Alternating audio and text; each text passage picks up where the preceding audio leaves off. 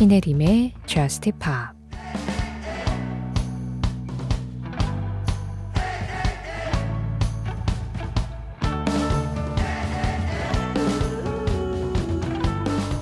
가장 어두운 밤에도 군중 속에서 널 찾아내. 너의 얼굴이 내게 보이는 전부거든. 난 너에게 모든 걸 주었으니 불이 꺼지기 전에 날 사랑해줘.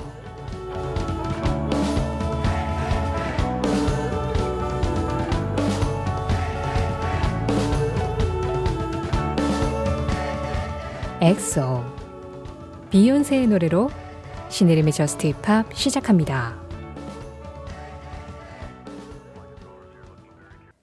신혜림의 JUST POP 시작했습니다. 오늘은 비욘세의 XO 그리고 Heart's Stay 두 곡의 노래로 문을 열었는데요. 뭔가 이 웅장한 사운드가 자 이제 시작이다 이런 느낌을 좀 주는 두 곡이었죠. 두 곡 중에 비욘세 XO는 9028번님 신청곡이었습니다. 신광진님, 당신이 배철수의 음악 캠프에서 선곡해 들려주는 배신의 한수 해주는 분이 맞나요? 네, 맞습니다. 제가 그 당신입니다. 어, 네, 반갑습니다. MBC FM4U 저녁 6시부터 하는 배철수의 음악 캠프라는 프로그램에 가능한 매주 화요일 날 찾아가고 있는 배신의 한 수라는 코너를 2014년부터 참여했었던 신혜림이라고 합니다. 그리고 2019년 4월부터 JUST POP이라는 프로그램을 또 하고 있는 사람이기도 하고요. 잘 부탁드릴게요. 어, 윤성빈님은요, 저 찰리푸스 내한 공연 다녀왔는데 2주 넘게 지난 지금까지도 잊지 못할 정도로 감동적이었어요. 그리고 찰리푸스 노래 중에서 토크가 들어가는 히트곡 중에 지난 토크 특집에서 빠진 것 같은 이번 내한 공연 떼창 하이라이트였던 찰리 푸스의 We Don't Talk Anymore 신청합니다 하셨어요. 아, 지난번에 최 의원님이 보내주신 후기 이후 또 하나의 찰리 푸스 내한 공연 후기네요.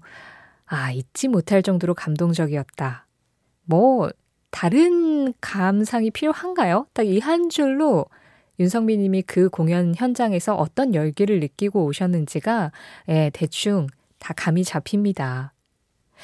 우리가 지난 목요일 새벽 1시에 토크 특집을 했죠. 그때 We Don't Talk Anymore. 이 노래를 제가 생각을 안 했을 리가 없죠. 다만 그때 우리가 토크 특집을 하면서 토크니까 대화를 조금 더 많이 해보자. 그래서 여러분들 밀렸던 사연들도 조금 소개해드리고 가능한 이야기를 해보자라는 쪽의 음악들을 전해드렸잖아요. 근데 We Don't Talk Anymore는 우린 더 이상 대화를 하지 않아. 란 제목이어가지고 약간 그 특집의 결하고 살짝 좀 음악 색깔이 다르지 않나 싶어서 빠졌던 음악이에요. 하지만 뭐 좋은 곡인 것만큼은 변함이 없죠. 윤성빈님 신청으로 듣겠습니다. 찰리 푸스 피처링 셀레나 고메즈 We don't talk anymore 찰리 푸스와 셀레나 고메즈의 We don't talk anymore 이 노래에 이어서 들으신 음악은 쿠코 타임머신이었습니다. 이권삼님 신청곡이었는데요. 음악 관련 지인들과 모 재즈바에서 미니 켜고 듣고 있습니다. 쿠코 타임머신 청해둡니다. 잘 듣고 갑니다 하셨는데요. 음악 관련 지인들. 약간 음악 동호회, 동아리 같이 음악을 좀 들으시고 혹은 음악을 하시는 분들이실 수도 있죠. 뭐 그런 분들이 같이 모여서 음악을 들으려고 재즈바에 가신 거잖아요. 그러면은 그 재즈바에는 아마 그 음원 시스템도 굉장히 잘 되어 있을 거고 좋은 음질로 좋은 음악들을 들으실 수 있을 텐데 굳이 거기서 미니를 켜고 라디오를 들으신다고요? 아니, 저는 너무 감사하긴 한데, 아, 그게 최선의 선택이었을지는 잘 모르겠네요. 그랬다면 좋았을 텐데요. 예, 네, 재즈바의 분위기를 JUST POP이 한층 더 살려 줬을까요? 신혜림의 JUST POP 참여하는 방법 안내해 드리겠습니다. 오늘도 문자 참여 샵 8000번 열려 있어요. 짧은 문자에 50원, 긴 문자 사진에 100원의 정보 이용료 들어가고요. 스마트 라디오 미니로 들으실 때 미니 메시지 이용하시는 건 무료입니다. 신혜림의 JUST POP 홈페이지 사연과 신청곡 게시판 언제나 열려 있고요. JUST POP 공식 SNS 있어요. 인별그램 MBC JUST POP으로 들어오셔서 그날그날 올라오는 피드에 댓글로 간단하게 참여해 주시는 것도 가능합니다. 김남형 님이 비틀스의 신곡 신청해 주셨네요. 존 레논이 1980년에 사망하고 이후 2001년 기타리스트 조지 해리슨이 사망함으로써 비틀스의 재결합은 실현 불가능한 미션이 되어버렸고 비틀스의 신곡도 더 이상 들을 수가 없으리라고 생각했습니다. 하지만 2023년에 비틀스의 신곡이 기적적으로 공개되었어요. 존 레논이 생전에 녹음해둔 데모곡에 현재 생존해 있는 멤버인 폴 맥카트니와 링고스타가 보컬과 악기 연주를 더 입혀서 완성한 신곡이 공개되었다고 합니다. 그래서 JUST POP에서 제일 먼저 듣고 싶어서 이렇게 글 남깁니다 하시면서 비틀스의 Now and Then 신청해 주셨습니다. 남형님이 뭐 설명을 충분히 잘 해주셨어요. 네. 비틀스의 신곡이 최근에 발표가 됐죠. 어, 이 Now and Then이라는 곡은 존 레논이 생전에 그냥 데모 테이프에 녹음을 해뒀었던 음악이었는데 사실 예전에도 이 곡을 한번 복원을 해보자라는 이야기가 있었다고 합니다.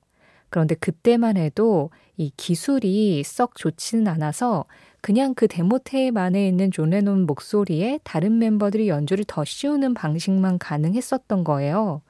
그랬는데 음질 자체가 너무 좋지 않아서 아, 이거는 그런 식으로 작업을 하면은 이 퀄리티가 보장이 되지 않기 때문에 안 될 것 같다라고 멤버들이 판단을 해서 이 곡은 공개를 하지 않았었다고 합니다. 그런데 이제 2021년에 비틀스 다큐멘터리 겟백을 제작을 하면서 최근에는 그 소프트웨어가 굉장히 많이 발전을 했기 때문에 악기와 보컬, 뭐 말소리 이런 걸 하나하나 다 추출해서 분리할 수 있게 된 거예요. AI 기술로. 그래서 아, 이 기술이라면 나우앤덴이 음질이 나빴지만 이 기술로 존 레논의 목소리를 뽑아내고 음질을 좀 상향시켜서 음악을 만들어낼 수 있겠다라고 생각을 했던 거죠. 그래서 그런 AI를 이용해 존 레논 목소리를 추출하고 다른 멤버들의 연주와 목소리를 또 더해서 Now and Then을 완성시켰습니다. 여기에는 또 조지 해리슨의 95년도 기타 연주도 같이 넣어서 정말 비틀스 네 멤버가 다 참여할 수 있게 만들었다고 하더라고요. 그래서 이제 폴 맥카트니가 이 노래를 발표를 하고 나서 존 레논 목소리가 굉장히 선명하다라는 게 정말 초현실적인 경험이었다라고 이야기를 하면서 좀 새로운 감회를 이야기를 하기도 했는데요. 한번 들어보시죠. 비틀스가 2023년에 다시 우리를 찾아왔습니다. 비틀스, Now and Then.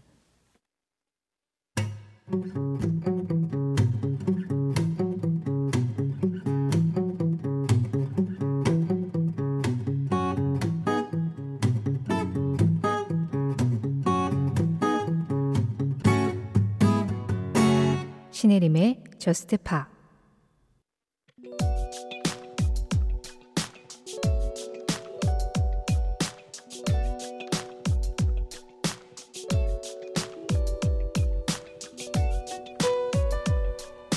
(1956년 11월 5일) 이날 미국의 텔레비전 방송국 NBC에서는 미국 역사상 처음으로 아프리카계 미국인이 진행한 TV 프로그램인 The Nat King Cole Show를 선보였다.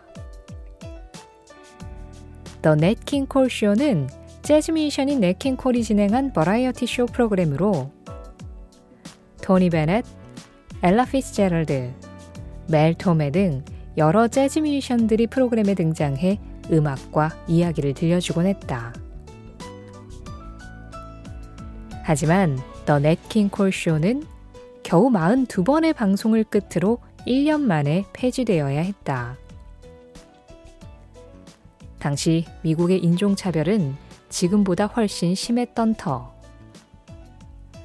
더 넷킹 콜 쇼의 진행자가 아프리카계 미국인이라는 이유만으로 미국 남부에서는 시청을 거부했고, 이로 인해 여러 회사들이 이 쇼에 광고를 붙이거나 프로그램을 지원하는 걸 기피했기 때문이다.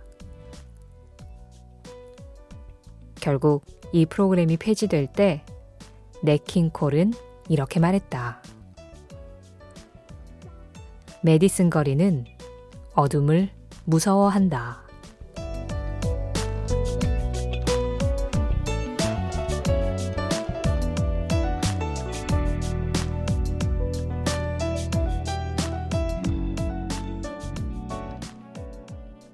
그 장면, 그 음악.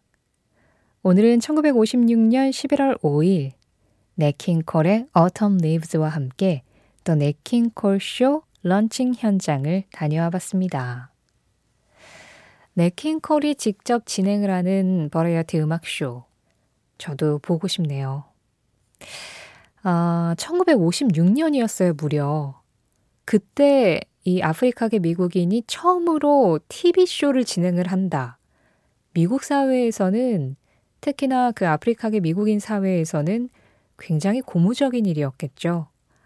네킹콜이라는 걸출한 뮤지션을 등장시킨 것만으로도 굉장히 좀 자부심이 있었을 텐데 저 사람이 이제 쇼를 진행하고 어, 다른 뮤지션들하고 같이 음악 이야기를 하고 또 음악을 들려주고 그게 전국으로 송출이 된다라고 생각했을 때 예, 나름 상당히 뿌듯했을 거라는 생각이 들어요. 그런데 1956년, 음, 여러 가지로 쉽지 않은 그런 사회상을, 그 사회적 분위기를 이 아프리카계 미국인들이 지나왔어야 했었다는 어떤 증거 중에 하나가 바로 이 더 네킹 콜 쇼가 1년 만에 폐지가 된 사건이 아니었을까라는 생각도 듭니다. 그 프로그램이 폐지될 때 네킹콜이 이렇게 말했다라고 말씀드렸잖아요. 메디슨 거리는 어둠을 무서워한다. 여기에서 말하는 메디슨 거리는 미국 뉴욕에 NBC 그 방송국이 있었던 거리를 이야기합니다. 그래서 방송국이 나름 야심차게 더 네킹콜 쇼를 선보였지만 결과적으로 사람들이 시청을 거부하고 광고가 들어오지 않고 그러다 보니 음, 그 어둠을 이겨낼 자신이 없었던 거였겠죠. 지금은 세상이 좀 달라졌을까요? 달라졌길 바라는데요. 그 장면, 그 음악. 오늘은 1956년 11월 5일 더 넷킹콜 쇼의 런칭 현장을 다녀오면서 넷킹콜의 목소리로 이 가을에 어울리는 노래 Autumn Leaves 들었습니다.